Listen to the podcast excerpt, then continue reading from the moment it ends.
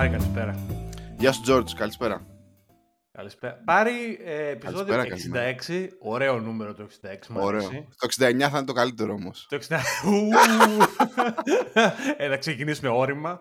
Ε, Πάρη, αυτό το επεισόδιο το σκεφτόμουν. Θα ήθελα και να κάνουμε επεισόδιο. Έχουμε πάρα πολλά θέματα τα οποία θα θέλαμε να συζητήσουμε και μεταξύ μας, αλλά και με το, με το Πρωτού γενικό κοινό. ξεκινήσουμε, θα, Αλλά ήθελα, να- θα ήθελα να πω κάτι όμως. Θα πεις περίμενα. Αλλά όχι, εγώ πιο σημαντική ερώτηση. Γιατί Όχι, είναι κάτι που με βασανίζει. Είναι... Έχουμε πάρα πολλά θέματα, αλλά.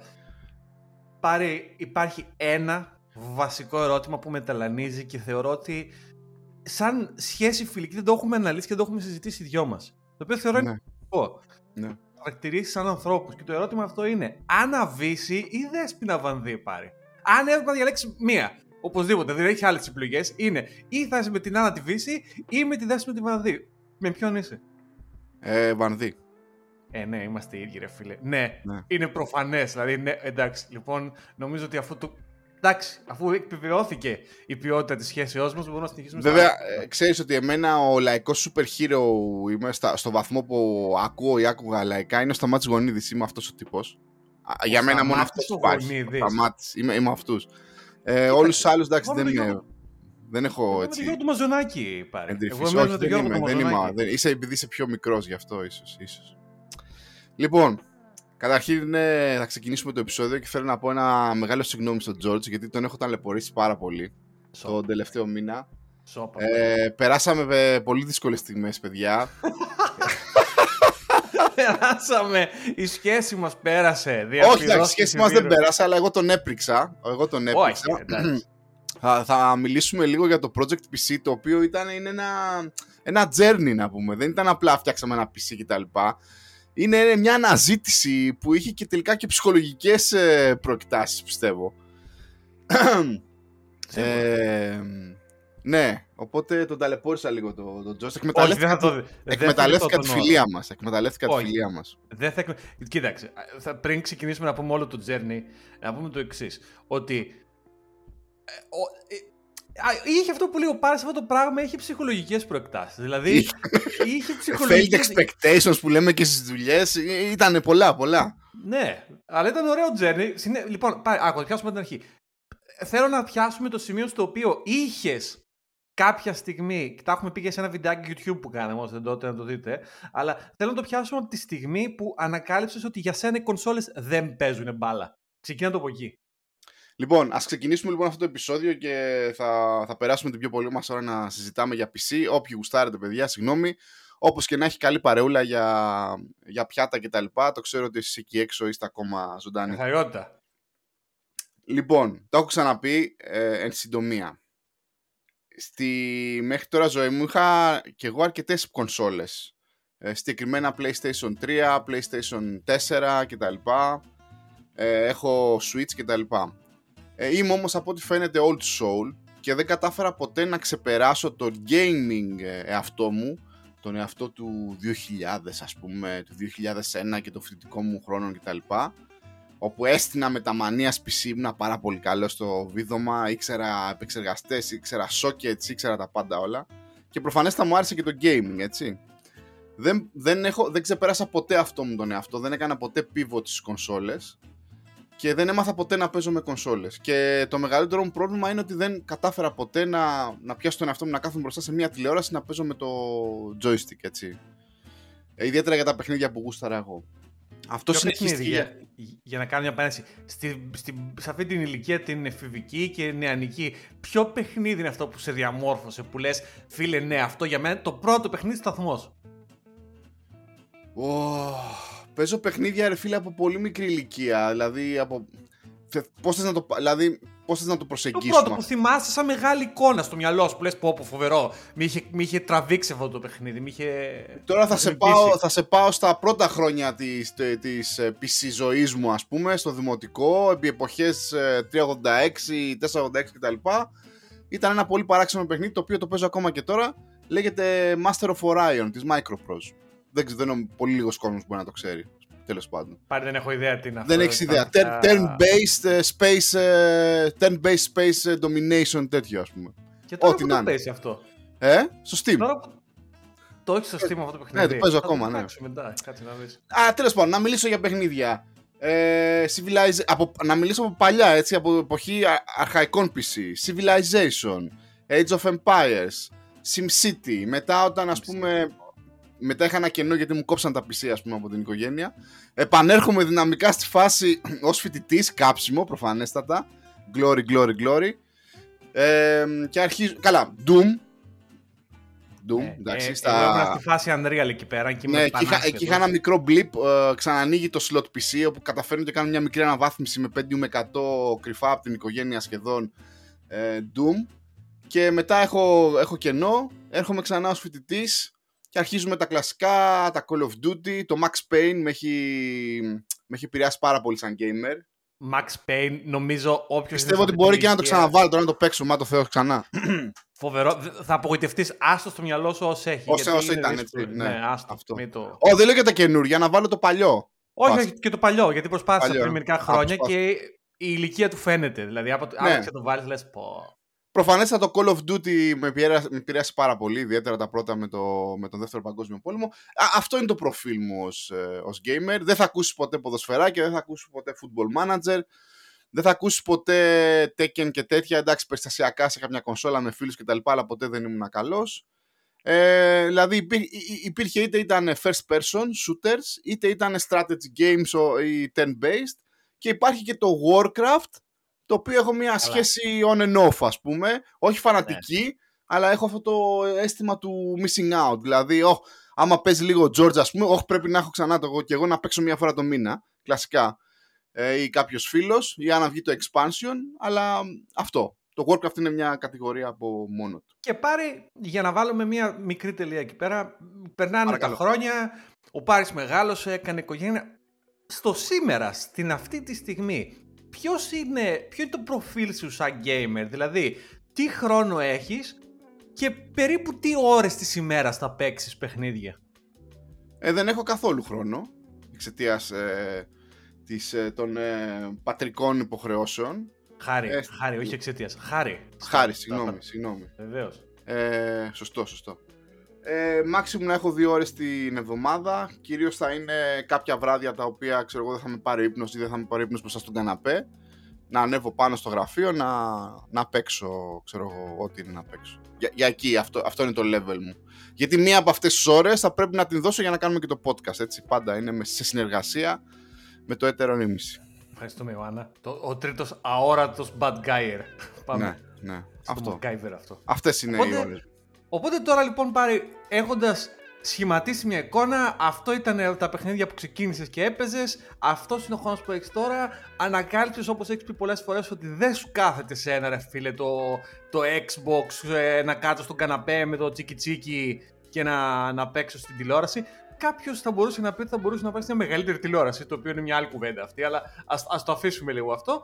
Δεν τη γουστάρεις αυτή τη φάση, θες το πληκτρολόγιο και το ποντίκι. Δοκίμασες, δεν έπαιξε, τα έχουμε αναλύσει αυτά στα επεισόδια, τα έχουμε πει ότι δεν σου κάτσε γενικά η φάση. Και είμαστε στο σημείο, για να το ξεκινήσω την κουβέντα, που λες, Άστο, θα πάρω PC.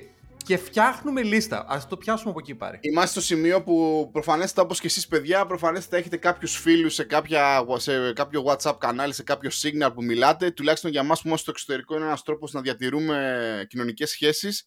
Είτε με τους φίλους μας που μένουν στο Barnet, George εδώ πέρα, έχει έρθει στο Barnet και δεν έρχεται στο Potter ούτε με σφαίρες. Να τα λέμε αυτά. Ε, είναι τον M25. δεν Αλλά το είναι- καταλαβαίνω. είναι Ποιος δύσκολα. θέλει τώρα να έρχεται σε ένα τρολοκομείο με δύο παιδάκια μέσα, γίνεται χαμός. Λοιπόν, εμ, σε, αυ- σε αυτές τις μικρές κοινότητες με φίλους κτλ., οι φίλοι σου ξαφνικά αρχίζουν και μιλάνε συστηματικά για PC.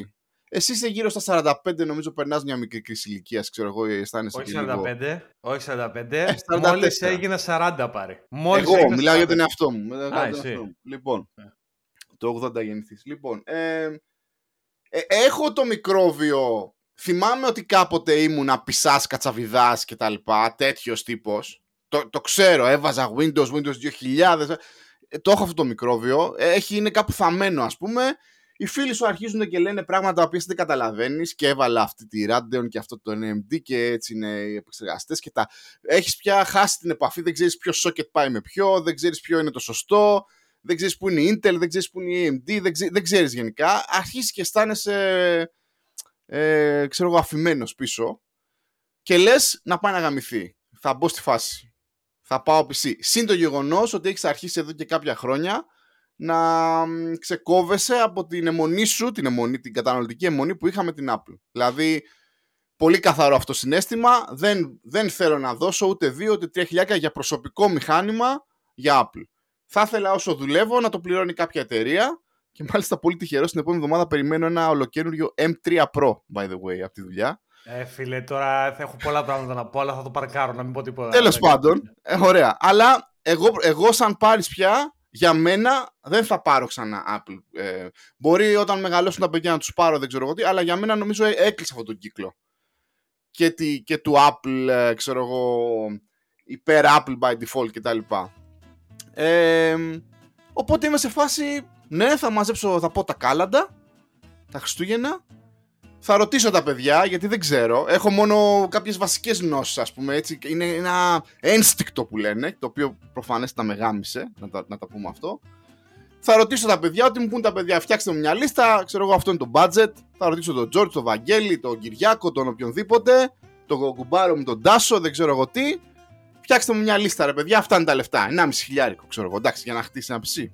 Και κάπως έτσι ξεκινάει το ταξίδι. Το grind. Και εδώ πάρει τώρα, εγώ, εγώ οφείλω να ήμουν narrator στην όλη υπόθεση. Εδώ λοιπόν εγώ θα πω ότι, ότι οι φίλοι θεωρώ γενικά ήμασταν 3-4 άτομα εκεί πέρα που κάναμε contribute σε αυτή τη λίστα. Νομίζω χοντρά ψηλά είπαμε όλοι ψηλοπαρόμοια πράγματα. Εντάξει. Έτσι κατάλαβα από τη συζήτηση ότι χοντρά ψηλά είπαμε τέτοια πράγματα όλοι. Εδώ λοιπόν όμως κυρίες και κύριοι θα πρέπει να σας πω ότι ο Πάρης σαν άνθρωπος έχει το δικό του flair. Ο, ο Πάρης έχει, έχει το δικό του spice. Θα γίνεις πολύ καλός manager κάποια στιγμή, George. Να λες αυτές τις παπαριές, αυτά τα flair, γιατί το, το, το ναι. positive side ναι. τη μαλακίας. Αυτό Γι' αυτό πιστεύω πάντα ότι είσαι καλύτερος. Καλύτερος από μένα, σαν manager. Θα γίνεις ναι. πολύ καλύτερος. Προσ, προσπαθώ με ωραίο τρόπο να πω ότι ο Πάρη στο τέλος έκανε το κεφαλιού του. Και όχι συνολικά. Δηλαδή δεν πήγε Όχι, να πει... ναι, ήμουν και άτυχος. ναι, ναι, δηλαδή διάλεξε. Ε, θέλω να πω ε, συγκεκριμένα. Φτιάξαμε μια λίστα. Επεξεργαστές, motherboard, κουτιά, όλα αυτά γίνονται και χτίζονται με κέντρο τον επεξεργαστή και την κάρτα γραφικών. Αυτός ο συνδυασμός των δύο πραγμάτων είναι ο πυρήνας γύρω τον οποίο χτίζεις όλα τα υπόλοιπα. Και βάσει σε ενός συγκεκριμένου επεξεργαστή που προτείναμε οι περισσότεροι, έναν 5800 X3D, αυτόν είχαμε προτείνει οι περισσότεροι, και μια κάρτα γραφικών. Ήταν καλή, αλλά όχι the top of the line, έτσι. Εδώ λοιπόν έρχεται ο Πάρης και λέει όχι αδέρφια, καλά είναι αυτά που μου είπατε, αλλά εγώ βρήκα καλή τιμή για τον top shelf επεξεργαστή και εξίσου καλή τιμή βρήκα για τον επίσης top shelf κάρτα γραφικών. Αλλά τα θα τα αφήσω όπως έχουν. Συνέχισε πάλι. Ε, η αλήθεια είναι ότι είναι ακόμα χειρότερο. Δεν το πήγα καν με την τιμή. Δηλαδή μου είπανε, θα πάρεις, ας πούμε, το. Ποιον μου είχατε πει, το 5700. 5800 X3D. Ωραία. Ναι. Λοιπόν, ο κλασικός πάρει καταναλωτής, που έχει και ένα budget βέβαια, γιατί δεν ήθελα να βγω. Έβλεπα εγώ τη λίστα, έβλεπα ότι το budget είχε ένα κενό. Ωραία. Και εγώ ως καταναλωτής κάνω το εξής λάθος. Πηγαίνω λοιπόν, μου λέει ο Τζόρτ, το 5800, ωραία. Πηγαίνω λοιπόν, βλέπω ότι όλη την οικογένεια 5 και λέω να πάω να γαμηθείτε. Θα πάρω τον καλύτερο σε αυτή την οικογένεια για να είμαι future proof, ρε παιδί μου. Έτσι για το συναισθηματικό. Ποιος είναι ο καλύτερος σε αυτή την οικογένεια, τουλάχιστον μέχρι αυτό που καταλάβανα εγώ; Ryzen 9 5900X. Αυτόν, βάλτον, παπ. Ε, ποια είναι η κάρτα γραφικών, αυτή είναι ωραία σε αυτή την οικογένεια. Ποια είναι η καλύτερη, αυτή. Radeon RX 7806. Δώσε αυτή. OK. Okay. Φτιάξαμε το budget μας. Τέλος. Και έκανα αυ- αυτές τις δύο κινήσεις. Το μόνο πράγμα που πραγματικά διάλεξα μόνος μου και πάλι ήμουν άτυχος και πάλι ήμουν άτυχος, μου λέει ο George, το έχουμε συζητήσει πολύ γιατί και το αισθητικό, κομμά... το αισθητικό και ο ήχος είναι βασικά εμένα που με χτυπάνε πολύ και εδώ ίσως είναι γενικά το όλο λάθος, έπρεπε να πάω σε άλλο setup, ίσως και σε άλλες ναι. CPU, δεν ξέρω εγώ τι. Ναι. Τώρα που το ξανασκέφτομαι έτσι πιο όρημα. Ε, fractal design, φοβερά κουτιά, παιδιά. Φοβερά κουτιά. Τώρα πια που έχω κατσαβιδώσει κι εγώ μετά από 20 χρόνια. Μου λέει ο George, feel free. Εντάξει, μην πάρεις κανένα πολύ μικρό. Το είχα καταλάβει κι εγώ γιατί θα βάζαμε πράγματα μέσα, γιατί έχει κάποια πολύ μικρά. Λέω mid, mid Tower 86 είμαστε εντάξει. Και πραγματικά όπως το βλέπω τώρα είναι αρκετά μεγάλο. Δεν είχα ποτέ μεγαλύτερο PC. Βέβαια, θέλω να πω σε αυτό το σημείο ότι όλα αυτά πάντοτε ξαναλέω γίνανε με γνώμονα ότι πήραμε έναν επεξεργαστή. Θα παίρναμε έναν επεξεργαστή, ρε παιδί μου, middle of the line, δοκιμασμένο, ούτε ναι. πολλά, πολλά πράγματα, ναι. ούτε τίποτα. Ναι. Γιατί αν ξέραμε ότι πάμε για τέτοιο. Γιατί λέει ο Πάρη για οικογένειε, ο επεξεργαστής ο οποίος πήρε δεν είναι καν στην ίδια οικογένεια των Ryzen 5 5800. Έχεις πηδήξει δύο οικογένειες. Έχεις πάει στο. Γιατί Ryzen 7, τι είναι αυτός; Είναι... Ryzen 9. 9. 9. Καταλαβαίνεις δηλαδή. Μιλάμε, έχεις πάει αλλού για αλλού. Ε, και α, αν ήξερα, θα το είχα ψάξει εγώ καλύτερα, γιατί είναι ολοκένουργοι αυτοί οι επεξεργαστές, και θα ήξερα ότι έχουν σοβαρές απαιτήσεις για ψήξη. Και θα είχαμε πάρει άλλο κουτί. Έχει ένα fractal mesh. Ε, ναι, πέρα, μπράβο, αυτό. Θα πέραμε αυτό. Αυτό. Ναι. Παίρνω λοιπόν το Fractal Design Define 7, παιδιά. Πολύ ωραίο κουτί, χωρίς πλάκα. Για δηλαδή, ο Τζόρτ πιστεύω το έχει λατρέψει. Θα του πάρω ένα δώρο κάποια στιγμή. Φοβερό. φοβερό. Και όπως λέει και ο George, στείνεται το PC. Και να μην τα πολυλογούμε, το PC τις πρώτες μέρες αρχίζει και είναι σαν, ε, πώς να το πούμε, σαν ηφαίστειο. Σε φάση ότι έβαζε το, έβαζε το χέρι σου στο, στο τζάμι και δεν ήταν απλά ζεστό, ήταν σε φάση πώς η μαμά σου, ας πούμε, βάζει το παστίτσιο στον παλιό το φούρνο και πιάνεις το φούρνο και καίει. Και σου λέει, Όχι, αγόρι μου, μην βάζεις το τέτοιο, θα καείς. Ή όπως λέω εγώ στα παιδιά τώρα. Ήταν ναι. τέτοια φάση, βάλαμε τα meters, βάλαμε τα τέτοια, μιλάμε επεξεργαστής να χτυπάει 90 βαθμούς, να γίνεται της πουτάνας με τα συγχωρήσεις. Το μικρόφωνο στον Τζόρτ.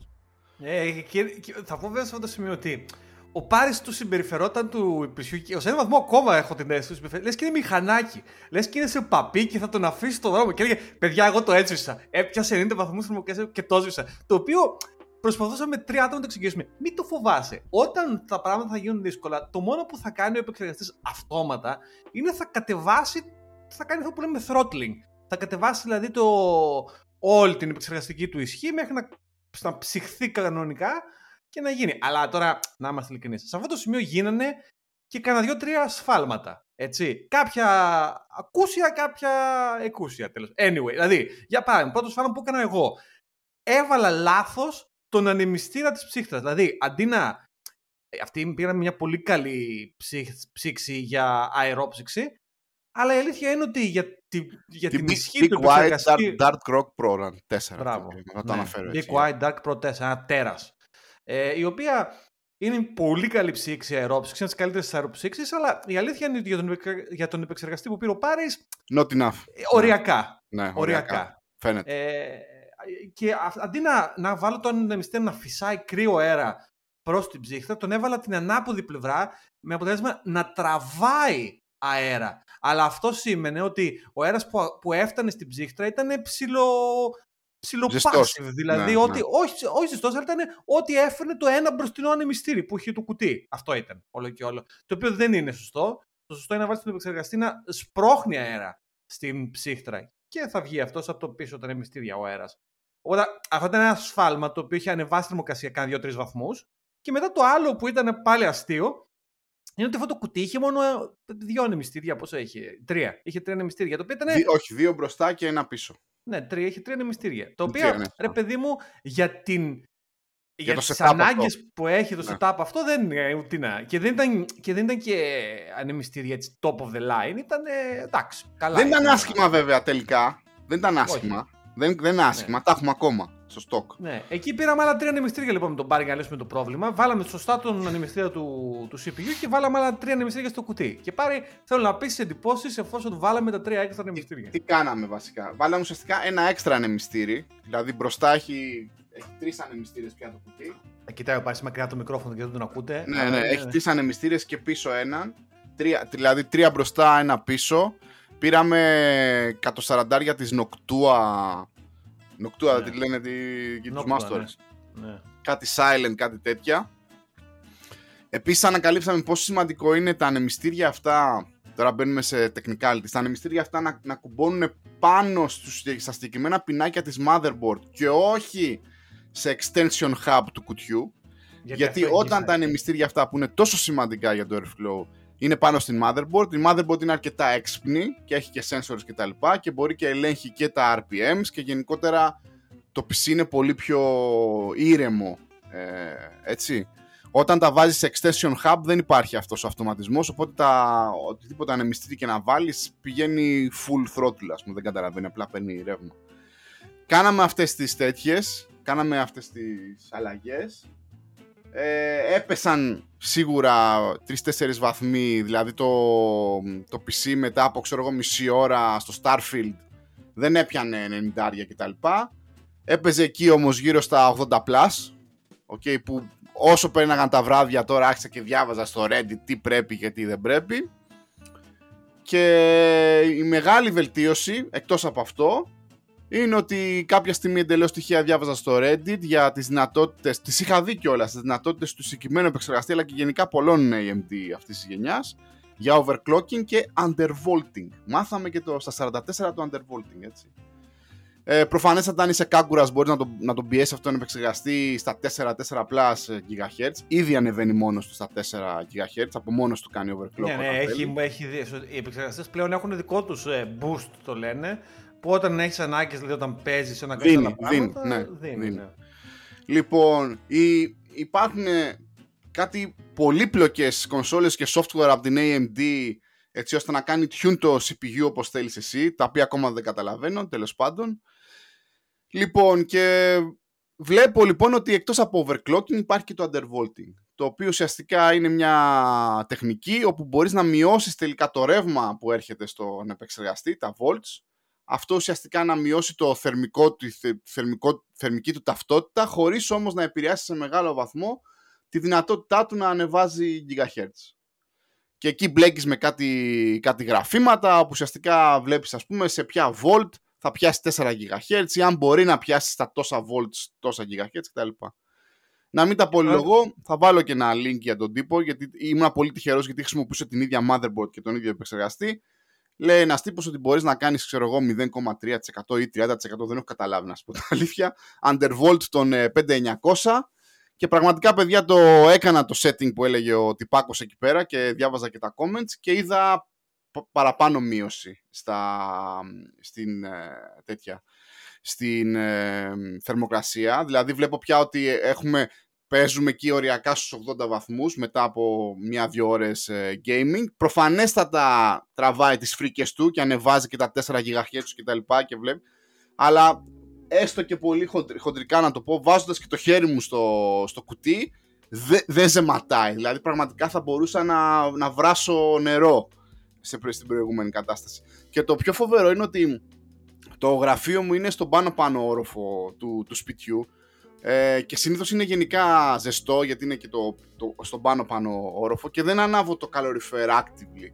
Και θυμάμαι τις πρώτες μέρες που είχαμε τα προβλήματα, είχα καθίσει και είχα κλείσει την πόρτα γιατί το παιδί κοιμόταν δίπλα και είχα κάτσει δύο ώρες και μιλάμε μόνο με το PC. Είχα δει το, τη θερμοκρασία δωματίου και είχε, είχε ανέβει δύο-τρεις βαθμούς. Είχα αρχίσει και ναι. ζεσθενόμουν. Δηλαδή, πραγματικά ήταν σαν να έχεις ένα ε, θερμο τέτοιο ε, δίπλα σου, να έχεις ένα καλοριφέρ τόσο, ναι, τόσο θερμοκρασία. Ειδικά το PC του πάρει είναι η φουφού. Ε, τι λέμε, έχουμε βάλει τη φουφού. Κάτι Αλλά, τέτοιο. Ναι. Κοίταξε να δεις. Η αλήθεια είναι ότι αυτά τα high-end πισιά είναι πολύ πολύπλοκα. Με την κίνηση, τη, τη μία την κίνηση που έκανες από τον επεξεργαστή, η αλήθεια είναι ότι αυτομάτως αύξησες την πολυπλοκότητα της, του, του, όλου, ναι. του όλου Μεγάλο λάθος. Δηλαδή, ναι. Μεγάλο λάθος. Μεγάλο λάθος. Ναι. Ε... Γιατί τώρα δημιουργεί και ανάγκη για, για περαιτέρω έξοδα. Είτε αυτό ναι. θα είναι να αλλάξουμε την, ε, το CPU cooler που δεν νομίζω ότι θα έχει μεγάλη διαφορά. Ή να πάμε σε αερόψυξη ή δεν ξέρω, είναι σε άλλο κουτί οτιδήποτε. Κά- κάτι σημαίνει έτσι. Και είναι ναι, έξτρα ναι. έξοδα τα οποία δεν τα ήθελα να σου πω την αλήθεια. Ναι. Κοίταξε, θα, θα φανεί το πράγμα το καλοκαίρι, ε, έχω να πω εγώ. Ε, το, το θέμα του πάρει το άλλο ήταν ότι τα ανεμιστήρια αυτά που πήραμε στην αρχή τα είχαμε βάλει στο πάνω μέρος του κουτιού να φυσάνε προς τα έξω. Και εκεί πέρα ο Πάρης, ο θόρυβος τον οποίο δημιουργούσε αυτά τα έξτρα ανεμιστήρια, τον, ε, τον, τον φρικάρανε εκεί πέρα λίγο. Έκανε πολύ θόρυβο. Είχε μεγάλο αποτύπωμα ε, το PC εκεί πέρα ήχου. Ε, το θέμα με την ε, υδρόψυξη είναι ότι θα έχει τρία ανεμιστήρια στο πάνω μέρος του κουτιού. Προφανώς το καπάκι του κουτιού που το κάνει πιο ήσυχο και πιο όμορφο θα πρέπει να φύγει. Δεν μπορείς να έχεις αερόψυξη να φυσάει προς τα έξω και να έχει και το καπάκι. Και ουσιαστικά δημιουργείς ένα διαφορετικό κουτί, ε, όπως έχει αυτά η Fractal, κάτι mesh κουτιά. Και ουσιαστικά βγάζοντας τα καπάκια αυτού του κουτιού, δημιουργείς ε, ένα παρόμοιο πράγμα. Ουσιαστικά αυτά τα κουτιά, τα mesh, τι είναι, είναι έχουν παντού τρύπες, είναι διάτρητα. Ε, Δεν για ξέρω, την πρώτη George, ίσως μέρα. κάποια στιγμή απλά πάρω εγώ το μέσο και σου δώσω το Define 7 που σου αρέσει και τόσο πολύ. Ε, δεν τώρα στο δικό μου το PC μπορεί να μην- εμένα είναι mini ITX, το οποίο είναι κάτι άλλο το οποίο συζητάγαμε. Ότι με, επειδή το, όσο πιο. με- Όσο, άμα πας σε ITX, micro ATX, mini ATX, όλες αυτές οι διαφορετικές αρχιτεκτονικές, με κάθε διαφορετική αρχιτεκτονική παίζεις και με διαφορετικά μηχανήματα. Δηλαδή το δικό μου είναι πολύ basic το PC μπροστά στα. Σε αυτό το κουτί θα χαθεί. Θα επιπλέει, θα είναι, θα είναι μια γωνία εκεί απάνω. Ξέρεις, δεν υπάρχει Ναι. τίποτα. Ναι. Ε, Anyway, το, το, α, συ- αυτά. το- εγώ αυτό που θέλω να σταθώ λιγάκι είναι το εξής. Ότι αυτό που είπαμε στην αρχή του podcast είχε ψυχολογικές ε, προεκτάσεις. Δεν ήταν τόσο πολύ αυτά. Αυτά, αυτά είναι για κάποιον που ξέρει και το αποδέχεται. Αυτό το, το λεγόμενο και tinkering, αυτό το να παίζει, είναι μέρος του παιχνιδιού. Το πρόβλημα όλο είναι και ο λόγος για τον οποίο στην αρχή ρώτησα πάρει πόσο χρόνο έχεις για να παίζεις. Είναι ότι ο Πάρης έχει πεπερασμένο χρόνο. Και ο Πάρης, αν σε φας παιδιά, εγώ δεν θέλω να κάνω tinkering. Και εκεί που ήταν λοιπόν το τραβάτε με και ας κλαίω τραβώντας και κλωτσώντας, είναι το μπίσουμε. Όχι Πάρη, έλα εδώ, πιάσ' το κατσαβίδι, βάλ το εδώ πέρα, μην το φοβάσαι, δεν θα το χαράσει. Και το πρόβλημα ποιο είναι ότι ο Πάρης δεν είναι άσχετος. Ξέρει με το που έβαλε το κατσαβίδι και ξεβρίσκει τι πρώτες τρεις βίδες, ε, ήταν unleash hell. Δηλαδή, ξέρεις, σ- έσπασε το φράγμα. Δηλαδή, ήρθε και ήρθε ο 25χρονο Πάρης και ξαναβρέθηκε και τα, ξανα, τα ξαναβρήκε μόνος του και τα έκανε. Αλλά για να φτάσουμε στο σημείο Ναι, να αυτό. το Ναι. φοβηθεί, ήθελε, ήθελε νεύρα, απογοήτευση, όχι δεν μπορώ, είναι όλα λάθος, αλλά το πρόβλημα λύθηκε. Ε, νομίζω ότι είμαστε σε Ναι, καλό ήταν σημείο. μεγάλη. Δηλαδή, πραγματικά σε φάση. Και δεν το σκεφτόμουν και κακώ δεν το σκεφτόμουν τόσο πολύ για τα λεφτά. Ήμουν σε φάση. Θα το, να το δώσω σε κάποιον, σε ένα παιδάκι, να πάει να γαμηθείτε, δεν θέλω να το βλέπω κτλ. Μου σπάγε τα νεύρα και μόνο που υπήρχε αυτό το πράγμα. Ε, Επίσης, παιδιά, είναι πάρα πολύ βαρύ. Δηλαδή, τις πρώτες φορές Ναι. που ε, τα έπριξα στον George, του έλεγα: Λοιπόν, θα στο φέρω και φτιάξτε το. Να πάει να γαμηθείτε, φτιάξτε το. Το θέμα είναι αυτό. Άντε, ο George, καλή καρδιά, φέρ το. Είναι ολόκληρο project να το φέρει. Άιντε, βγάλε τα κάρο. Άιντε ε, να το κουβαλάς 20 κιλά πράγμα να πούμε. Πάνω κάτω, μέσα στο αμάξι, ξανά πάνω κάτω. Δεν είναι ένα μικρό πραγματάκι το οποίο, α, εντάξει, το πέ. Έλα μου, πάρ' το εκεί πέρα, ξέρω εγώ. Ε, μ, grind, επικό grind. Αλλά κοίταξε πάρει, να πούμε ότι υπάρχει ένα κομμάτι του εαυτού που πρέπει να το ευχαριστιέται φαντάζομαι το όλο project. και το Κοίτα, όλο να σου πω πράγμα που κάτι. είναι. Ε, αν αποκτήσω περισσότερο ελεύθερο χρόνο, προφανέστατα θα αρχίσω να κατσαβιδώνω περισσότερο. Δηλαδή και κάποια στιγμή πιστεύω θα, θα, θα το πηδήξω κάποια στιγμή. Το, το καταλαβαίνω, ας πούμε. Θα κάνω κάτι. Ε, μ, δεν έχω το χρόνο, κατάλαβες. Δηλαδή αυτές τις δύο ώρες ή τη μία είναι η επιλογή. Ή θα κάτσω να διαβάσω στο Reddit πώς να κάνω Undervolt στο Ryzen 9 ή να παίξω, ξέρω εγώ, Starfield. Κάτι τέτοιο. Μία ώρα. Εντάξει, τώρα, τώρα παίζεις. Starfield τώρα χάζω ασχολείσαι και λίγο Halo προσπάθησες, αλλά εντάξει. Ναι, ναι, αυτό. Ε, ναι, όχι, παίζει, παίζει το PC. Δεν έχω, δεν έχω παράπονο. Παίζεις. Ναι. Μια χαρά. Ωραία. Λοιπόν, σχετικά με το όλο project, άμα θέλετε να δείτε και πιο visual κομμάτια, έχω ένα βίντεο στο YouTube, θα το βάλουμε ένα link κάτω στο, στο τέτοιο. Να, να, μα- να δείτε, έχουμε και ένα έτσι mini συνέντευξη στον μπαρ εκεί πέρα, visual, ε, για όσους δεν το είδανε. Αυτό είναι πριν την απογοήτευση. Που ήμασταν χαρούμενοι Ναι. και λέγαμε πω γάμο θα γαμάει το ψι αυτό. Ναι, ναι. Εντάξει, και, και αυτό ήταν τώρα το recap, το, το μετά. Το, το PC τώρα αυτή τη στιγμή είναι σε ένα καλό σημείο, εντάξει, λειτουργεί μια χαρά. Είναι ένα ζεστό PC, δεν μπορείτε ποτέ να είναι ένα. Είναι μια ζεστή καρδιά. Είναι ζεστή καρδιά, θα τον πάρει. Είναι ζεστή καρδιά, δεν είναι cool. Ε, αλλά ε, εντάξει, είναι, ένα- είναι ένα κορυφαίο το top of the line PC. Με- για πολλά χρόνια θα είσαι, θα είσαι super complet. Και ειδικά με τα παιχνίδια που παίζεις πάρει τώρα μεταξύ μας. Ε, εντάξει, δηλαδή πρέπει να έρθει το επόμενο Starfield, ξέρω εγώ. Ε, για να σε Ναι, ρε ασχολεί. παιδάκι, ναι, εντάξει. Όχι, και, και κανένα first person θέλω να παίξω ξανά. Να βάλω ένα Call of Duty, ξέρω εγώ. Ναι, ή- ναι, ναι. Αλλά εντάξει, εκεί. Τώρα εντάξει, ναι. Αυτά, ωραία. Οπότε να το, να το χαρίσεις. Πάρε αυτέ τις μία-δύο ώρες όσες είναι. να το... ε, καλά, ναι. Ε, ωραία. Μπράβο. Ε, ναι. Α, ε, και μια και είπαμε για Halo, βγαίνει και καινούργια ε, σεζόν Halo, ε. Παιδιά, εντάξει, αντρική σειρά για όλους τους τέτοιους. Ε, δεύτερη σεζόν. Το πάνε πάρα πολύ καλά. Να πω για, το, για τα πορουκλάκια του Halo, επειδή λίγο διάβασα σε αυτές τις λίγες ώρες, τα βράδια δηλαδή, ε, ότι να ξέρετε ότι η σειρά με τις ευλογίες των δημιουργών της ιστορίας του, του παιχνιδιού βρίσκεται σε ένα παράλληλο universe. Όχι εντελώς διαφορετικό, αλλά είναι ένα παράλληλο universe σαν να έχεις πάρει το Master Chief σε μια παράλληλη ιστορία η οποία όμως βρίσκεται στο γενικότερο context του τι γίνεται στον, στον κόσμο για να μην είστε έτσι θυμωμένοι γιατί ας πούμε ο Master Chief δεν είναι στη σωστή ομάδα κτλ. Μάλιστα. Ε, δεν το έχω παίξει εγώ το χέλο στο παιχνίδι. Πολύ λίγο, ελάχιστα και δεν, δεν έχω δηλαδή. Οπότε δεν είμαι συναισθηματικά δεμένος με το τι και πού είναι ο Master Chief. Αλλά σαν σειρά που τη χαζεύω, ας πούμε. Ε, ωραία, μου αρέσει. Ωραία σειρά είναι. Αντρική αυτό που λες. Είναι σαν το, σαν το άλλο, το Reacher που τελείωσε. Ο Reacher, ο Reacher με τον τύπο εκεί πέρα που είναι σαν ντουλάπα ο τύπος. Το, ε, το, εντάξει, παιδιά, είναι προφανές ότι ο τύπος κάνει αναβολικά. Εντάξει, το συζητάμε. Δηλαδή, νομίζω ότι δεν χρειάζεται να το συζητήσουμε αυτό. Αλλά ωραία σειρά αντρική που λέει και ο Πάρης. Δεν χρειάζεται να είσαι άντρας, by the way. Όταν λέμε αντρική σειρά, εννοούμε αυτή την οποία δεν θέλει σκέψη. Αυτή, θα κάτσει ναι. στον καναπέ Έτσι. και δεν υπάρχει σκέψη εδώ πέρα τι γίνεται. Όπως Γίνεται είναι, ξύλο, ο John Wick, ας πούμε, μια τέτοια ταινία. Μπράβο. Πήγαινε εκεί πέρα, τα διαλύει όλα, νικάει πάντα κτλ. Αυτό τέλος. Μπράβο. Ναι. Και μια και είπαμε John Wick, γιατί ε, είναι Ήθελα και εγώ ότι- να πω. Μπράβο, πες, πες. Μπράβο, και μια και είπαμε John Wick, είναι φανερό ότι είμαστε μεγάλοι fans του Keanu Reeves. Ένα από τα project που έκανε ο Keanu, θέλω να πω, είναι το παιχνίδι Cyberpunk. Και έφαγα, παιδιά που λέτε, τον τελευταίο τριβδόμαδο ένα επικό κόλλημα με το Cyberpunk. Το τερμάτισα εχθές το βράδυ το main story. Ε, 35 ώρες μέσα σε τρεις εβδομάδες. Θέλω να καταλάβετε για ποια είναι η κατάσταση, έτσι. Διαλύθηκα, αλλά θέλω να πω το εξής. Ο Keanu Reeves που παίζει στο Cyberpunk έκανε το παιχνίδι καλύτερο. Ε, φοβερό casting από διασύμους μέσα στο Cyberpunk το παιχνίδι. Φοβερό main story, μου άρεσε πάρα πολύ. Με 4-5 διαφορετικά alternative ε, endings. Εγώ, επειδή είμαι τεμπέλης, ε, πήρα το χειρότερο. Κάνα πάθο, αλλά δεν είχα άλλο χρόνο, γιατί δεν θα κάτσω να κάνω όλα τα stories τώρα. Να παίξω 100 ώρες, είπαμε. Αλλά πολύ ωραίο παιχνίδι, ε. ε άμα το βρείτε σε καμιά έκπτωση, να το πάρετε, το προτείνω. Αυτά. Ωραίος. Γιάννου. Χθες για κάποιο λόγο έβλεπα, μου πέταξε το TikTok πάλι, δεν ξέρω γιατί, ε, διαφήμιση για τον John Wick και, και σκεφτόμουν λυπημένα γιατί έπρεπε ο John Wick να πεθάνει ή να μην πεθάνει στο τέταρτο επεισόδιο. Και το θεώρησα πολύ άδικο αυτό το πράγμα. Ε, τώρα Ήταν μια αυτό, ευαίσθητη ξέρεις, στιγμή, ε, ήταν μια ευαίσθητη στιγμή για μένα. Νομίζω Στεναχωρήθηκα ότι λίγο. και, και ο Κιάνου δεν θέλει να κάνει μια ζωή τώρα, John Wick. Νομίζω και ο ίδιος ο Κιάνου πρέπει να πεις κάποια στιγμή. Αλλά παιδιά, εντάξει, αντιλήφθη. Ναι, αλλά πρέπει να σκέφτεται και εμάς, ρε φίλε. Πρέπει να σκέφτεται και εμάς. Τους οπαδούς, τους followers. Τέλος Να πάντων. τον δεις στην εντάξει. επόμενη ταινία. Παίξε Cyberpunk, είναι εκεί μέσα, τα φτιάχνει όλα. Φοβερός. Έτσι. Φοβερός. λοιπόν, ε, θε- μέσα σε όλα αυτά έγιναν πολλά πράγματα. Θέλω να πω και εγώ το δικό μου το, αυτό που έγινε. Ε, πριν την προηγούμενη εβδομάδα, μέχρι την προηγούμενη εβδομάδα, ήμουν στη Σεβίλη πάλι. Δεν ξέρω αν έχεις πάει στην Ισπανία. Ξέρω δεν είσαι φοβερός. Έχω πάει στη Βαρκελόνη, δεν είμαι μεγάλος οπαδός όμως των Ισπανών γενικότερα. ναι.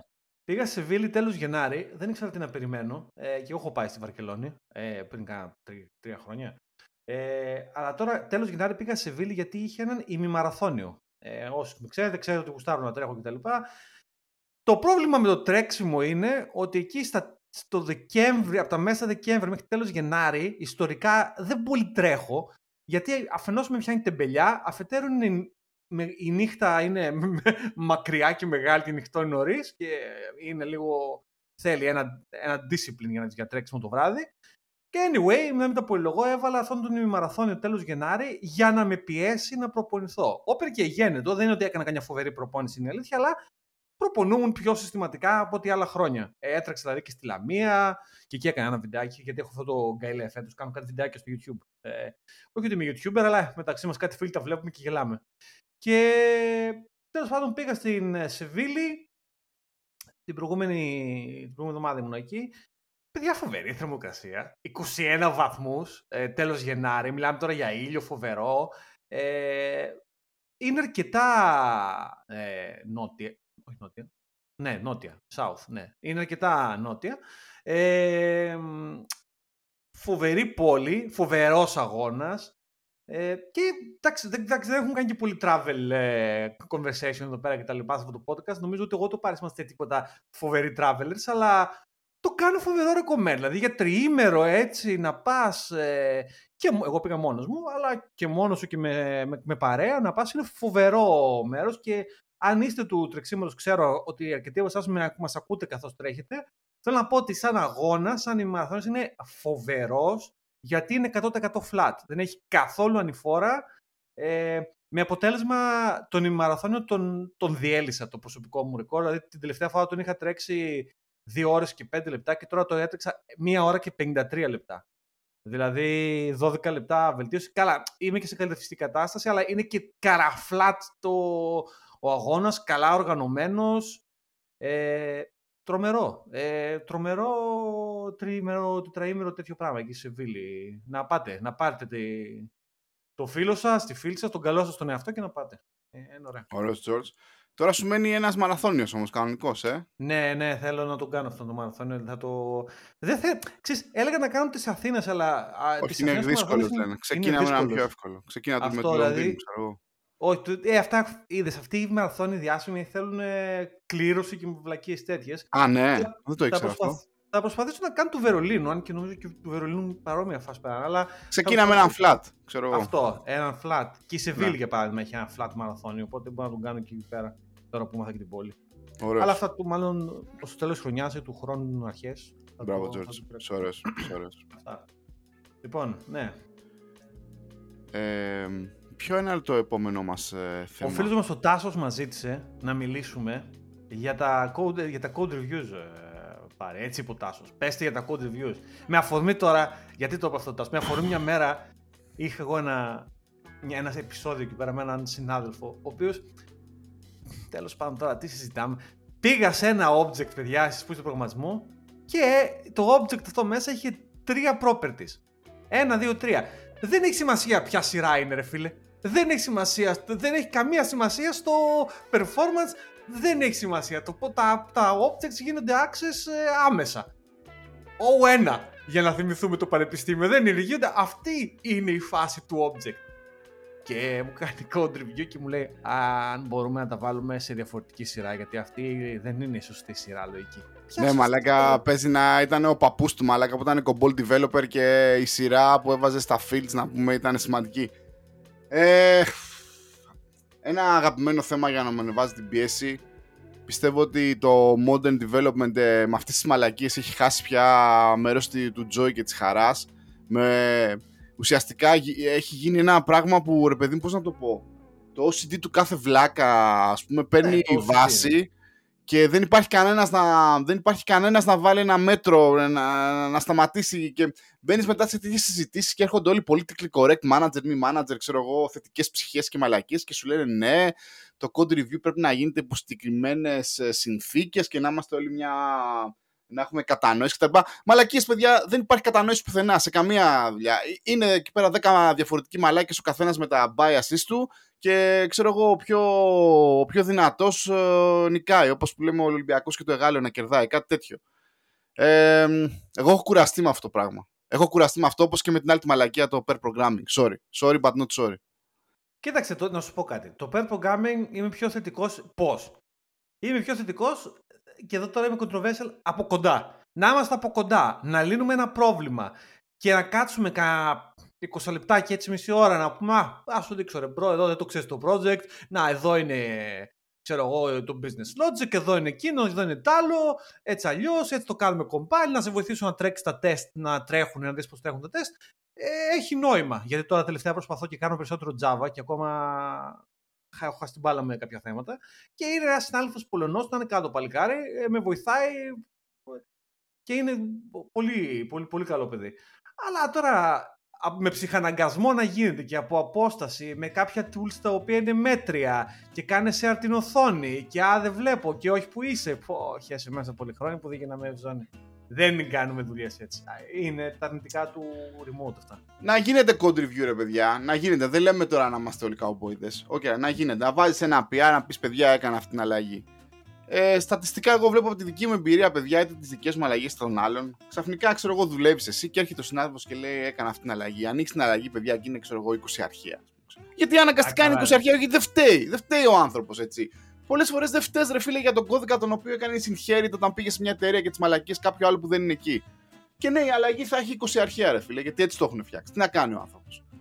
Τι να κάνεις review, ρε φίλε, εκεί πέρα στα, στα 20 αρχεία. Τι να του πεις, Έλα, ξέρω ντε. εγώ, ναι. Και τι κάνουν όλοι. Αυτό είναι το μυστικό. Ε, ναι, γαμό, γαμάει. OK, thumbs up και τέλεια. Αυτό κάνουν όλοι, παιδιά, εντάξει. Τώρα στο Twitter και στο, στα άρθρα που γράφουν στο Medium κτλ.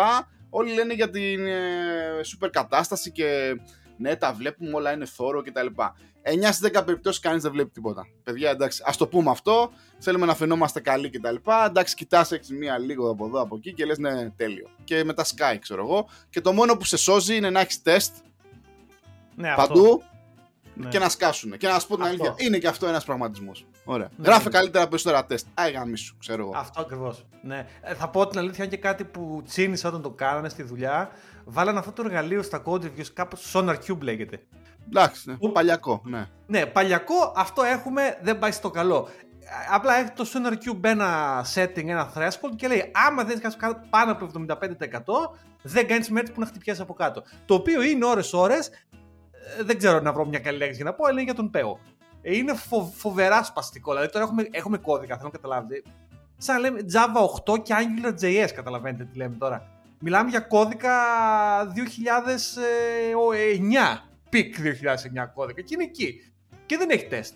Και πρα- κάνω εγώ μια αλλαγή γιατί είμαι ο, ο είλωτας, ο οποίος πρέπει να κάνω support αυτό το πράγμα. Και έρχεται το Sonar και σου λέει Α, bro, το code coverage είναι 10%. Άκου να σου πω, αδερφέ. Άμα θες να το πάρεις και να το κάνεις merge όσο έχει, έχει καλώς. Δεν θες. Μισώσουμε και φτιάξουμε Ναι. πρώτα αυτό το bug. Γιατί δεν θα κάτσω να γράψω τώρα 75% code coverage για Java 8 και AngularJS. Με συγχωρείτε. Δηλαδή, Είναι πάλι στο realm αυτό του OCD, ας πούμε, και απλά τώρα γίνεται enforced και από εργαλείο. Βάζει κάποιος έναν. ε, το έχω δει πολλές φορές στην καριέρα μου. Βάζει κάποιος έναν ε, στόχο, 80%-90%. Αρχίζει Μπράβο, μετά και ναι, βλέπεις που είναι code bases αστείωτες. και developers οι οποίοι λένε: Ωραία, ο- εντάξει, έτσι είστε μαλάκες. Αρχίζουν και γράφουν τεστ για τα τεστ, τα οποία δεν τεστάρουν τίποτα. Αυξάνεται το code Ναι. coverage. Να πω ότι γενικότερα αυτή η τάση έχει αρχίσει και μειώνεται ευτυχώς. Αλλά Ναι, προφανέστατα ναι. υπάρχουν ακόμα ως, ε, OCD άνθρωποι, ας πούμε, ή παλιακοί, σαν και εμένα, ας πούμε, που δεν μπορεί να παίξει σε κονσόλες και λένε Όχι, 90% code coverage, ας πούμε, και βλέπεις ο άλλος που πηγαίνει και γράφει ε, test για το setter και το getter.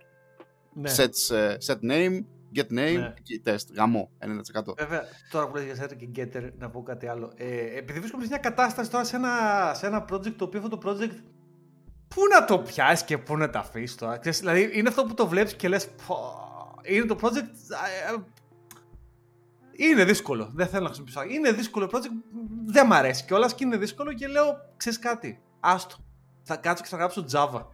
Που είναι ένα ρημάδι API, τα παίρνει από ένα σημείο και τα φορτώνεις στο άλλο και είναι αυτή η φάση. Και είναι να σου πω κάτι, το front-end developer έχει αυτή τη δυσκολία. Πρέπει να μπεις μες στο product, να σκεφτείς τι θέλει ο user, ε, τι βγάζει νόημα, ποιο είναι το σωστό. Ενώ το backend είναι ένα API. Είναι get, post, put, χαίρετα μας στον πλάτανο. Είναι μια βάση, πάρτα από εκεί, κάντε transform, φάτα. Δηλαδή είναι... Μόλις περιέγραψες το 80% των, ε, των enterprise συστημάτων, ιδιαίτερα Μπράβο. γραμμένων σε, σε Java. Αυτό το πράγμα είναι, ναι. Ναι, το οποίο παιδιά να σα πω Για να κάτι. το παίρνουμε έχει- και πολύ πάνω μας, έτσι. Αυτό Ναι, είναι. έχει μια ανακούφιση. Άχαιρετα μας τον πλάτο, δεν θέλω. Δηλαδή, το σημείο που το front end δεν θέλω να το βλέπω στα μάτια μου, πραγματικά. Γιατί. τι- Δεν υπάρχει γιατί, δεν θέλω. Anyway, δεν έχει σημασία. Εγώ την τελευταία φορά που έγραψα Java, για να είμαι πολύ ειλικρινής, δούλευα τότε στην Disney. Ήταν το έτος 2013 και ήταν Java 8 που την είχαμε κάνει migrate από Java 6. Δηλαδή θέλω να καταλάβετε γιατί κατάσταση μιλάμε. Ε, υπήρχε ένα τέτοιο χαοτικό. Είχε Hibernate, ο οποίος ο μόνος άνθρωπος που ξέρω και καταλαβαίνει Hibernate είναι η Ιωάννα. Ε, δηλαδή, μιλάμε ένα χαοτικό πράγμα. Από τότε μέχρι αυτό τώρα που γράφω 80% Kotlin, που να πω, ξέρω ο Πάρης έχει, ένα, έχει γνώμη για την Kotlin, εγώ θα πω ότι εντάξει, δεν είναι και tragic. Η Kotlin μου φαίνεται προσπαθεί λίγο να το παίξει λίγο functional programming, ενώ στην πραγματικότητα είναι Java. Ε, ξέρεις, είναι Java με, με μάσκα functional programming. Γελάω. Ωραίο είναι όμως, μ' αρέσει, δεν θα πω μαλακίες για την Kotlin, καλή είναι. Ε, αλλά ρε φίλε πάρει όλα αυτά τα auto wire, ρε φίλε πραγματικά, τι είναι αυτό, από πού έρχεται, ε, αυτά τα colo annotations να πούμε, τα οποία μπορείς να κάνεις δικά σου annotations και να βάλουν extra functionality. Καλά, το mocking στα test που έχει 37 διαφορετικά mocking ε, εργαλεία. Όχι, το Mokito είναι καλύτερο. Όχι, το άλλο με τα, με τα που είναι σαν, που, που είναι σαν μια μαλά, με κάτι κουτιά και κάτι test ε, containers. Και κα... Πω Χριστέ μου, πραγματικά χαοτικό πράγμα και είμαι χαμένος τελεντελώ, παιδιά. Δεν ξέρω τι γίνεται. Ναι. Εγώ συνεχίζω να πιστεύω πια ότι η μία και μοναδική γλώσσα είναι η Python σε αυτόν τον κόσμο και όλες οι γλώσσες απλά θα πρέπει να μοιάζουν σαν την Python. Και μετά ας κάνουν τι θέλουν από κάτω. Και χθε χθες διάβαζα, επειδή σε αυτόν τον λίγο ελεύθερο χρόνο, όταν ξέρω εγώ, αν δεν θα παίξω μία ώρα Starfield, χθες διάβαζα για, μια, ε, για μια, ένα bastard language που υπάρχει που λέγεται Mojo. Mojo. Ναι, η Mojo, η οποία ουσιαστικά είναι ένα superset της Python, αλλά από κάτω έχει Rust bindings, όχι C bindings. Και είναι ουσιαστικά επικά πιο γρήγορη από την αγαπημένη μας Python. Κάτι τέτοια. Εγώ βέβαια διάβαζα. Abominations, αλλά. Abomination, τελείως πάρει. Τέτοια τρέλα, ας πούμε. Εκεί γουστάρω. Εγώ βέβαια διάβαζα ένα γράφημα σχετικά με τι γλώσσε προγραμματισμού και ποια έχει τη μεγαλύτερη κατανάλωση σε ρεύμα και άρα το μεγαλύτερο footprint στο περιβάλλον. Και θέλω να ξέρεις ότι η Python ήταν κατά τελευταία. Είχε το μεγαλύτερο footprint στο περιβάλλον. Είναι σαν το PC μου να πούμε η ναι. Python, πραγματικά. Η Python και το PC του πάρει, παιδιά, λιώνουν τους πάγους. Ναι. Ε, δεν ξέρω, περνάω. Δεν ξέρω, μερικές φορές γελάω και τα λοιπά, αλλά γουστάρω Tinka Python. Μα το Θεό δηλαδή. θα ναι, μπορούσα σε, σε, ένα παράλληλο να ήμουν φανατικός Python developer αντί για φανατικός Java developer. Το πιστεύω πια. Βέβαια θα πω το εξής. Έχω δουλέψει σε Python codebase με web API, το οποίο μην φανταστείτε ότι είχε και κανένα επικό traffic, αλλά εντάξει, είχε ένα traffic. Χάος. Χάος, ε. Ναι, ρε, μπορεί το να κανιβαλιστεί το code base όπως να γράφεις, ας πούμε, γυμνό, γυμνός JavaScript, κάτι τέτοιο. ναι, τίποτα. Ούτε Python, ούτε TypeScript, ούτε τίποτα. Κοίταξε, χαοτικό και εκεί που ήταν το χειρότερο προσωπικό μου ε, mind, ε, mind blown σκηνικό είναι όταν έκανα. Προσπαθούσα να, να κάνω το performance ενός ε, Python API με, να μετράω χρόνους και να... Εντάξει, μου εκτείναξε τα μυαλά στον αέρα πραγματικά. Και μιλάμε τώρα για αλλαγέ, για, να γκουγκλάρεις τώρα, να βλέπεις ότι είναι ένα function και έχει, ξέρω εγώ, performance επικά άσχημο. Και λες, καλά, μα γιατί. Και έρχεται ένας παιχταράς σε κάποια κρυφή γωνία του και σου λέει, ναι, μεγάλε, ξέρεις, ε, Γιατί Python έχει τα strings έτσι εκεί πέρα και είναι στο hip και... ναι, σου λέει κάτι βαθύ μέσα, ναι, γιατί χρησιμοποιεί τη C++, ένα παλιό κτλ. Και, και λες, πιάσει, τι, τι, και αλλάζεις ένα function και ξέρεις, βελτιώνεις, ξέρω εγώ, 3% και λες, ε, α, κάτι κάναμε. Ε, ε, πάμε παρακάτω. Τέλος πάντων, ε, ωραία γλώσσα υπάρχει. Μας πάρα Πάντως για, για τα code reviews να πω κάτι, παιδιά, το πιστεύω. Σε, αυτό το, σε αυτό το σύντομο ταξίδι στο management που κάνω, δεν ξέρω πόσο θα, θα κάνει, πόσο θα μανέχονται ακόμα οι άνθρωποι. Θεωρώ πάρα πολύ σημαντικό οι ομάδες να χτίζονται με συγκεκριμένα προφίλ και να μην χτίζονται οργανικά. Δεν πιστεύω στο στο hiring το οποίο κάνουν πολλές εταιρείες όπου μας θεωρούν όλους resources. Α, μου λείπει ένα senior developer. Όχι, δεν σου λείπει ένα. Σου λείπει ένα senior developer ο οποίος θα έχει τις ίδιες engineering principles. Καλές ή κακές, δεν έχει σημασία. Μπορεί να έχεις μια ομάδα με περίεργους. Πάρε και έναν περίεργο. Μην πάρεις ένα νορμάλα. Μην βάζεις τον George με 10 περίεργους. Θα πεθάνει ο George. Πάρε έναν ακόμα περίεργο. Ή έχεις μια ομάδα με. Πώς να το πούμε; Να το πούμε έτσι ανοιχτά με ταπεινούς, μέτριους, ξέρω εγώ, όπως εμείς developers. Ξέρω εγώ, που, που, που βλέπεις τα όρια τους, έτσι. Ωραία. Αυτό, αυτοί είμαστε κι εμείς, λαϊκοί, λαϊκοί άνθρωποι, ωραία. Μην μπαίνεις, μην μπαίνεις στο μαλάκα, μην το κάνεις. Το θέμα είναι, πρέπει να έχεις είτε ένα ταλέντο να το βρίσκεις, είτε μια διαδικασία να τον πιάνεις στο μαλάκα, να τον βλέπεις από, από, από πριν, τον παράξενο. Βάλε έναν παράξενο μέσα σε 10 ταπεινούς στο γάμιση. Ή και το αντίστοιχο, έτσι. Βάλε έναν ταπεινό μέσα σε 10 μαλάκες. Θα νευριάσουν εκεί μαλάκες, θα στεναχωρηθεί και ο άλλος. Ναι, ισχύει. Ε... Βέβαια, τι, τι να κάνεις όμως πάρει. Πρέπει να κάνεις ένα diversify. Είναι η ταπεινή δικιά μου άποψη. Κάπως πρέπει να τα, να τα αναμίξεις. Το σωστό, το μείγμα είναι κάπου ενδιάμεσο. Είναι κανένα δυο παράξενοι για να έχουν και μεταξύ τους παρέα. Και είναι και ο νορμάλο κοσμάκι γύρω-γύρω που θα κάνει αυτά που οι παράξενοι. Αλλά τώρα, έχουμε στη δουλειά ένα παλικάρι, το οποίο είναι η προσωποποίηση του premature optimization. Μιλάμε τώρα, έχουμε ένα υπέρδοξο του που είναι δύο άνθρωποι και αυτός κάνει 37 abstractions γιατί λέει Ναι, αλλά άμα κάποτε το χρησιμοποιούν 3 δισεκατομμύρια, ρε bro, τρεις άνθρωποι είναι όλοι. Ε, ναι, Τι 3 δισεκατομμύρια; Αυτό, αυτό, George, είναι το definition του ότι δεν είσαι καν senior developer. Αλλά με βάση τα φίλτρα που έχει ο καθένας, τα biases, είτε είναι εταιρεία είτε είναι manager, αυτός μπορεί να θεωρείται για τη χ εταιρεία και το χ hiring manager να θεωρείται καλά, αυτός γαμάει σαν developer, είναι πάρα πολύ καλός. Και για ας πούμε, έχει στα μάτια τα δικά μου ότι όχι, αυτός είναι ένας μαλάκας ο οποίος ε, engineering wise για μένα είναι μέτριος. Γιατί ουσιαστικά ε, ξέρω, κάνει focus στα wrong πράγματα. Δεν ξέρω εγώ τι. Και εκεί, ε, εκεί είναι το πρόβλημα. Κατάλαβες. Όχι, δε ρε φίλε, για μένα δεν, είναι, δεν είσαι asset που κάνεις αυτή τη μαλακία, είτε τα abstraction, είτε, είτε είσαι overcomplicated, είτε δεν ξέρω εγώ τι. Δεν, δεν ξέρεις να σκέφτεσαι, δεν έχεις analytical thinking κτλ. Μπορείς να τα καταλάβεις όλα αυτά με μια και δύο συνεντεύξεις. Δεν ξέρω. Δεν μπορείς. Δεν, δεν γίνεται. Γι' αυτό έρχομαι και λέω και έχω strong opinions. Προφανώ τα λάθος πάλι, αλλά εντάξει, είμαι ανώριμος ακόμα managerial. Ότι ωραία, πάρε κάποιον, τσεκαρέτον και αν δεν σου κάνει, πουλο. Γρήγορα.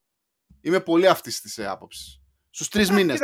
Είναι σκληρό αυτό. Ε, ιδανικά δεν θες να φτάσεις σε αυτό το σημείο. Δεν θες να είναι αυτό το πρώτο σου, ε, η πρώτη σου επιλογή. Αλλά αν, αν, αν γρήγορα δεις ότι έτσι είναι η φάση, γι' αυτό υπάρχουν τα probations για να πεις: Κοίταξε, ένα αδελφέ, δυστυχώς δεν δουλεύει αυτό, ούτε για μα, ούτε για μένα, ούτε για σένα. Και εμένα μου έχει τύχει σε μια δουλειά. Ε, μέσα στο πρώτο τριβδόμαδο ε, γίναμε κουνουπίδι και η μέρα με τους δε. Άλλο καταλάβαν αυτοί ότι θέλανε, άλλο κατάλαβα εγώ ότι αυτοί είναι σαν άνθρωποι και τα σπάσαμε στις τρεις εβδομάδες. Ναι, είναι καλύτερο αυτό, μα το Θεό. Ναι, είναι καλύτερο. Ναι. Είναι καλύτερο. Ε, οπότε γενικά πιστεύω όλα αυτά, code reviews και όχι code reviews, τι style θα γίνει το code review κτλ. κτλ όσο λιγότερο OCD υπάρχει, τόσο καλύτερα. Και όσο, όσο περισσότερη ε, ε, δουλειά έχει γίνει από την ομάδα, την εταιρεία, δεν ξέρω, από το manager, δεν μου αρέσει να το προσωποποιώ λες και είναι τίποτα ο θεός ο manager κτλ. Ένα team member είναι και αυτός. Όσο καλή επικοινωνία υπάρχει, όσο υπάρχει μια συμφωνία κυριών και κυρίων για το τι κάνουμε, τι θέλουμε να κάνουμε, τι εργαλεία χρησιμοποιούμε και πώς το κάνουμε, τόσο καλύτερα πολλές φορές δεν μπορείς να πετύχεις αυτή την ε, αυτονομία σε μια ομάδα. Δηλαδή να στήσεις ένα μικροκλίμα, ένα μικροκάλτσο στην ομάδα για να έχεις μια εσωτερική ηρεμία. Γιατί πρέπει να υπάρχεις μαζί με άλλες ομάδες, υπάρχουν άλλοι οι οποίοι θέλουν να έχουν ξέρω εγώ, άποψη για αυτά που κάνεις και, και τα λοιπά.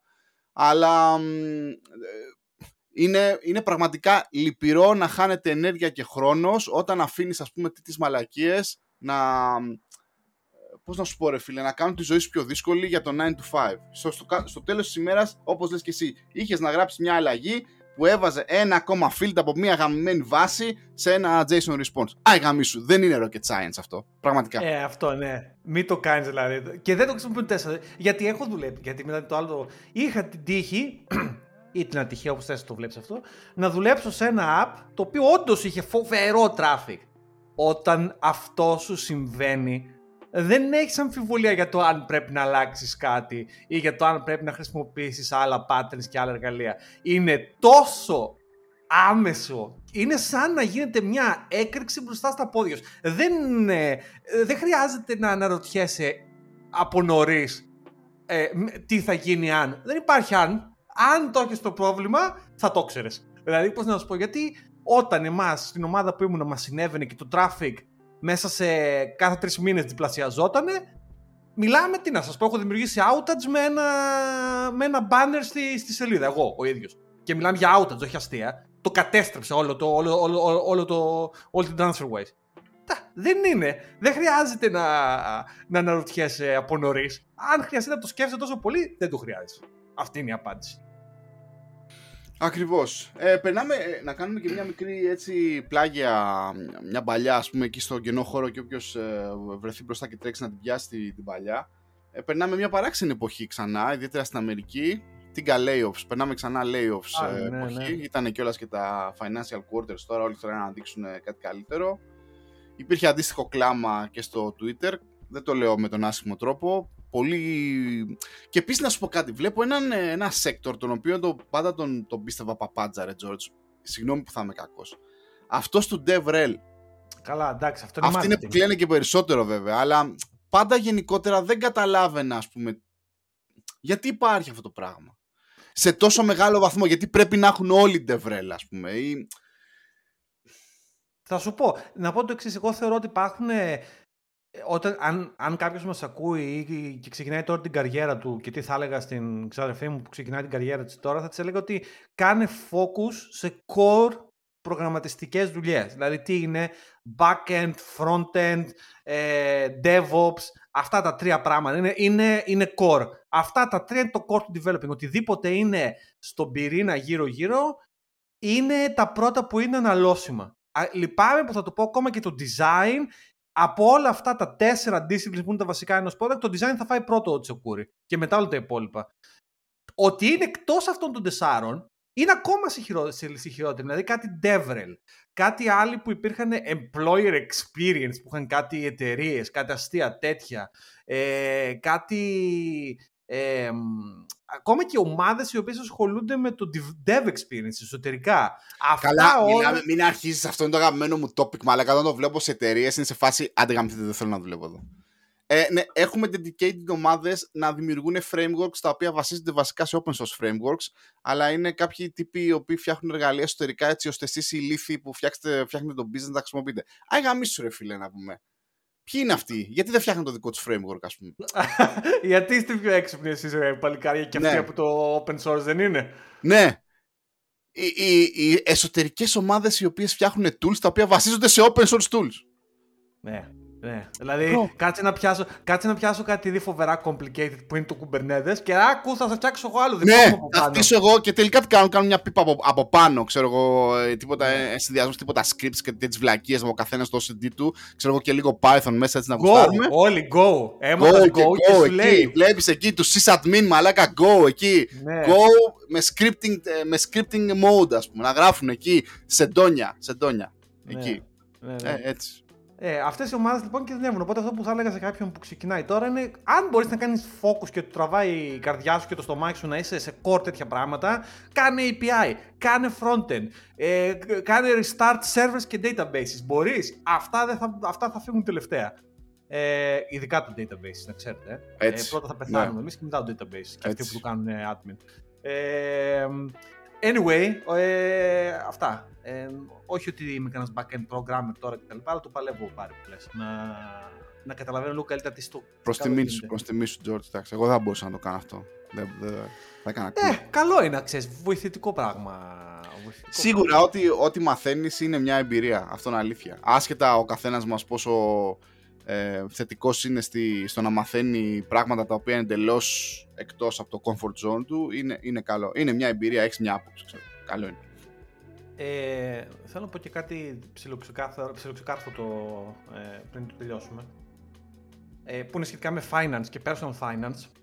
Έχω μια βασική αρχή στο personal finance. Ε, έχω έναν τραπεζικό λογαριασμό στον οποίο μπαίνει η μισθοδοσία μου και τραβιούνται τα σημαντικά πράγματα του τύπου το δάνειο, τα, οι λογαριασμοί κτλ.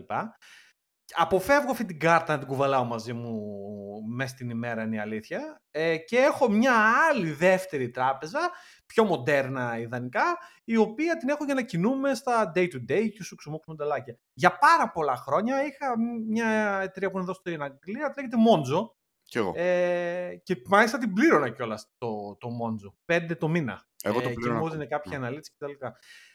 Υπήρξε μια στιγμή λοιπόν σε όλα αυτά τα χρόνια που χρειάστηκα support. Κάτι έγινε, ένα, ένα refund που ήταν να πάρω, που το κάνουν reject το refund. Μίλαγα με την εταιρεία που μου έκανε το refund και λέει, λέει δεν μπορούμε να κάνουμε κάτι. Εμείς το κάναμε, σου κάναμε refund. Δεν είναι. Και η Monzo το απέρριπτε. Λέει, Όχι, λέει, δεν είναι σωστά τα στοιχεία. Ποια στοιχεία, ρε bro, αφού το βλέπω, τα απορρίπτω. Δηλαδή, εξήγησε μου ποιο στοιχείο είναι λάθος, να τους πω να το αλλάξουν. Λέει, δεν μπορούμε να σου πούμε. Και βρέθηκα σε ένα terminal loop με έναν άνθρωπο. Δεν κατηγορώ τον άνθρωπο, αν και εκείνη την ώρα τον μίσησα, αλλά δεν τον κατηγορώ γιατί προφανώς ήταν κάποιος underpaid, underpaid support person. Δεν κατηγορώ αυτόν. Κατηγορώ αυτούς που δεν τον πληρώνουν αρκετά ή δεν, του, δεν τον κάνανε support αρκετά για να μπορεί να με βοηθήσει. In any case, αποφάσισα ότι ξέρετε κάτι, icictir. Και έκοψα, τα έκοψα τα πέντε, τα πέντε λιριά, μου δώσανε καινούργια κάρτα, την οποία δεν έχω σκοπό να τη χρησιμοποιήσω ιδιαίτερα και μετακινούμε στη Starlink, που είναι μια άλλη εταιρεία ε, τράπεζα, έτσι, fintech, που έχει παρόμοια πράγματα με τη, με τη Monzo. Αλλά εκεί που θέλω να σταθώ τόσο πολύ δεν είναι σε αυτό, είναι ότι επειδή τη χρησιμοποιούσα αρκετά αυτή την κάρτα της Monzo σε online συστήματα, στο Zencaster εδώ πέρα που χρησιμοποιούμε για να κάνουμε το podcast και όλα αυτά, τώρα όλα αυτά χτυπάνε. Δηλαδή έρχονται πάνε να βγάλουν λεφτά και ξέρεις, τρώω άκυρο. Οπότε τώρα ένα-ένα καθώς χτυπάνε τα μεταφέρω στην καινούργια την κάρτα. Αλλά θέλω να πω τι κακή εμπειρία είναι αυτό το πράγμα. Μακάρι να υπήρχε ένα service οικονομικό και να έλεγε, να έλεγες, άκου φίλε, πήρα την κάρτα μου και άλλαξα. Αυτή είναι η παλιά η κάρτα, αυτός είναι ο λογαριασμός και αυτή είναι η καινούργια μου κάρτα και ο λογαριασμός. Και να έρχεται και να τα κάνει bridge αυτά τα πράγματα αυτόματα. Ωραίο, ωραίο κόλπο θα ήταν αυτό. Καινούργια startup ιδέα από μένα για εσά.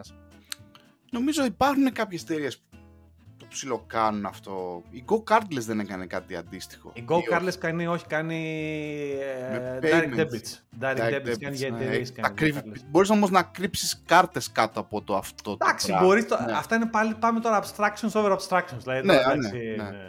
Εγώ, εγώ είμαι paid customer της Monzo, αρκετά ευχαριστημένος. Βέβαια, αυτό που λες δεν, έχει, δεν είναι λάθος. Το ψιλοαισθάνομαι τι γίνεται με το support.